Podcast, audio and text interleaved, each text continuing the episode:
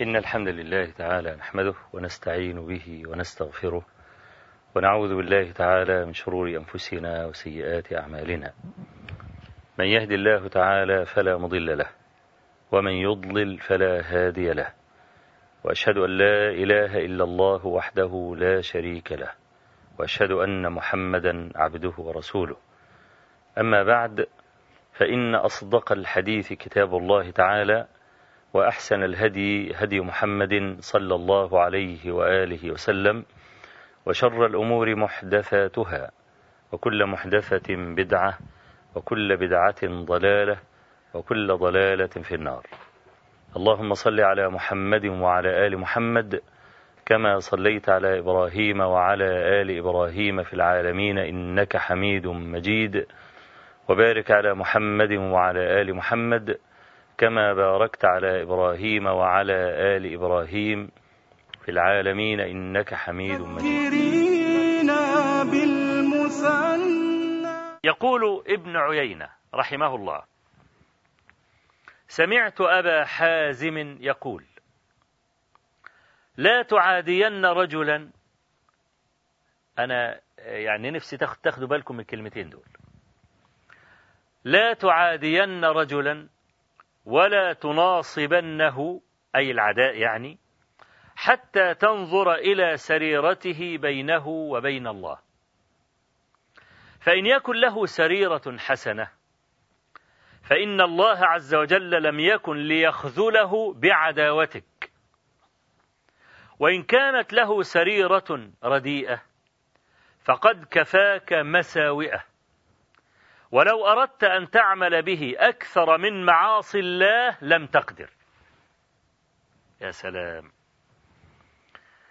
يعني شوف شوف الكلام. يعني بيقول لك أنت لو أردت أن تناصب رجلا العداء بينك وبينه خصومة قبل ما تدخل في الخصومة اعمل دراسة جدوى. الناس العقلاء كده. إحنا قلنا المرة اللي فاتت إيه؟ قلنا كلمة العرب. لسان العاقل من وراء قلبه. ولسان الأحمق من أمام قلبه. العاقل قبل ما لسانه ينطق بيعمل دراسة جدوى. أتكلم ولا لا؟ طب الكلام فيه منفعة؟ طب هيضرني؟ طب يعمل ترجيح ما بين المصلحة والمضرة. إذا وجد أن الخير في الكلام تكلم. بعد أن ينعقد قلبه مش هيندم. إذا وجد أن الخير في السكوت سكت. ساعات الواحد يتكلم بكلمة توديه في داهية. زي المثل برضو قصة المثل اللي العرب بيقولوه العرب بتقول إيه؟ رب كلمة تقول لصاحبها دعني. اسكت. قال لك قصة المثل ده كان في ملك وله رئيس وزراء. وهم ماشيين في رحلة صيد وبتاع والكلام ده مروا على حجر أملس. حجر إيه؟ ناعم قوي. فالوزير بيقول للملك يقول له لو أن رجلا ذبح على هذا الحجر لسال دمه حتى يصل إلى هنا. قام الملك قال لي طيب اذبحوه عشان نشوف عنده دم ولا ما عندوش. هينزل الدم بتاعه لحد هنا. فذبح الرئيس الوزراء بتاعه. الملك بعد ما لقى عنده دم وسال الدم للركب وصل للحجر. قال هذا الكلام رب كلمة تقول لصاحبها دعني. كنت اخرس. لكن هو مش عارف طبعا. هو مش عارف الكلمة دي هتوديه في ده ولا مش هتوديه في ده لكن الرجل العاقل ما هي ما هي ما هي كلمة ملهاش معنى برضه. قال إيه يعني واحد لو ذبحنا واحد هنا دمه هينزل هنا؟ قال إيه ذبحنا وما ذبحناش؟ هي إيه إيه الكلمة ليه تتقال أصلا؟ ما هو ده برضه أحمق. رب كلمات تقول صاحبها. إنما الرجل اللي هو زي رئيس الوزراء ده اللي هو قال كلمة لا معنى لها وما لهاش موضع فراح ضحية لسانه. ما هو ده اللي اللي قوم نوح اتهموا أهل الإيمان من أتباع نوح عليه السلام بالحكاية دي. وما نراك اتبعك إلا الذين هم أراذلنا. بادي الرأي بادي الرأي يعني لا يتدبر الكلام. يقول ما يبدو له وممكن اللي يبدو له يكون قبيح أو يكون عيب يتقال. يعني ممكن يخدش المروءة وممكن يسقط البني آدم. ها؟ أي شيء يبدو له. يعني يعني أنا أذكر مثلا آه، بمناسبة بادي الرأي دي آه، مفتش دخل الفصل في حصة حساب. وبعدين آه، بيمتحن الولاد طبعا المفتش واقف هنا والمدرس واقف جنب السبورة ورا المفتش. المفتش يقول يا أولاد ثلاثة واثنين كام يا أولاد؟ فالولاد ضاربين لخمة مش عارفين. مش ثلاثة واثنين مش عارفين كام؟ المدرس هياخد لفت نظر وهتبقى مشكلة عليه. فمن ورا ظهر المفتش عمال يغشش مين؟ يغشش العيال. يقول كده هلا كده كده. فولد قام قايم على طول قال له بطيخة بطيخ ثلاثة واثنين بطيخة. هو ده الحساب الجديد يعني. فده الولد ده لما قال بطيخة ده بقى ده اللي خطر على باله. إيه اللي ممكن تبقى كده؟ لو هو بيلعب وكده كان ممكن قال لك كرة أو واحد ممكن يقول أي حاجة بس ده اللي خطر على باله. يبدو كان عايز ياكل بطيخ ولا حاجة. فده بادي الرأي. فإحنا بنقول الإنسان قبل ما يقدم على خصومة أحد يعمل دراسة جدوى ويفكر كده. فينظر لهذا الخصم. إذا كان لهذا الخصم سريرة بينه وبين الله طب واحد يقول لك طب ويعرف إزاي؟ طب ما السريرة ده عمل قلبي إيش عرفه؟ قال لك ما هو إذا كان من أهل البصر بتبدو في علامات في الخارج على إن ده مسنود. إن ده مؤيد. بيبان على وشه. بيبان على تصرفاته. بيبان على محبة الناس إياه.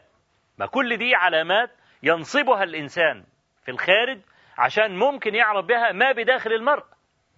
يعني يعني مثلا الرسول عليه الصلاة والسلام لما قال في حديث معاوية عند أبي داود وغيره من سره أن يتمثل الرجال له قياما فليتبوأ مقعده من النار. طيب سره ديت مش عمل قلبي؟ يعني سرور القلب مش حاجة داخلية؟ طب تتعرف إزاي؟ قال لك ما هو ينصب لمثل هذا قرينة في الخارج تدل على ما في القلب. قال لك إزاي يعني؟ قال لك مثلا مدرس داخل الفصل قيام كله قام. واحد قعد ما قامش.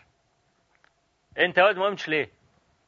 قال له اصل كده حرام حرام إيه وبتاعين تقليل ادب بكرة تجيب ولي أمرك وممكن يديله علقة محترمة ويطرده من الفصل وولي أمرك يجي بكرة. يجي ولي الأمر يقول له ده قليل الأدب ما ترباش. ليه؟ علشان أنا دخلت ما وقفليش.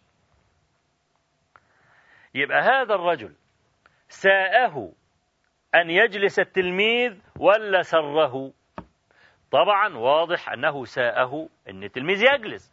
وقال له أنت قليل الأدب وما تربيتش وهات ولي أمر. يبقى هذا الذي بدا عليه من التصرف على المدرس يعني من التصرف قرينة أنا أراها وعلمت أنه ساءه ذلك فأستطيع أن أجعل من هذه القرينة علامة على ما في قلب هذا الرجل. يبقى أنا برغم أن السرور أو الحزن مسألة قلبية إلا أنه ظهرت لي في الخارج حاجة إحنا بنسميها قرينة نستطيع أن نعلق الحكم عليها حتى لو كان الأمر خفيا زي ما إحنا بنقول من سره أن يتمثل رجال قيم فأهل البصر يقول لك يقول لك إيه؟ ده مثلا في علامات معينة تدل على أن هذا الرجل له سريرة. فإذا كان للرجل سريرة أي ظهرت قرائن في الخارج تدل على أن هذا الرجل فاضل؟ فاعلم أن الله عز وجل ما كان ليخذله بعداوتك إياه. يبقى هذا الرجل ظفر بمعية الله والذي يظفر بهذه المعية لا يغلب أبدا. وإذا لم يكن له سريرة راجل بقى أعماله بقى سيئة وظالم ومتعدي وبياكل أموال الناس وبيرتشي ومش عارف إيه والكلام ده؟ فقد كفاك مساوئة كفاية الذنب اللي بيعمله. لن يكون مخذولا أكثر من هذا. خذل بالذنب. فكده كفاك مؤنة. ريح دماغك. ليه؟ لأن السهم سيأتيه. إذا كان رجل ظالم ما تدعيش عليه. علشان يلقى الله عز وجل بالمظلمة كاملة يوم القيامة. يشيلها على كتافه غيرك بقى من اللي ما بيصبروش على المظالم عمال يدعي عليه للنهار. تبيت عينك والمظلوم منتبه يدعو عليك وعين الله لم تنم. فإذا كان الرجل ده ظلم ألف ألفين ثلاثة آلاف اعرف إن في ثلاثة آلاف سهم رايحين له. دعوات المظلومين رايحين له. فأنت ريح دماغك. خلي بقى المظلمة بتاعتك عشان يتاخد من حسناته إذا كان له حسنات. أو ياخد من سيئاتك وقطعا أنت ليك سيئات.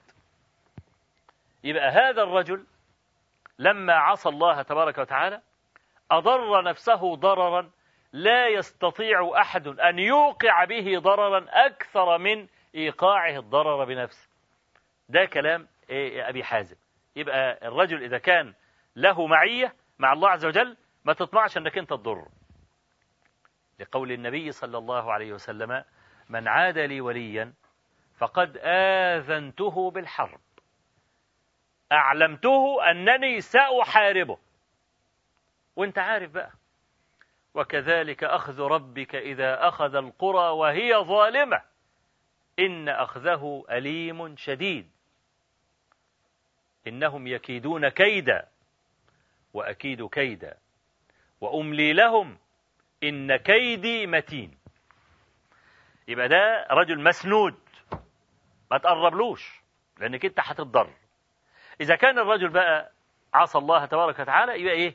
يبقى كفاك مؤنته وكما قلت لا يستطيع أن يصل إلى هذه المرتبة إلا أهل الله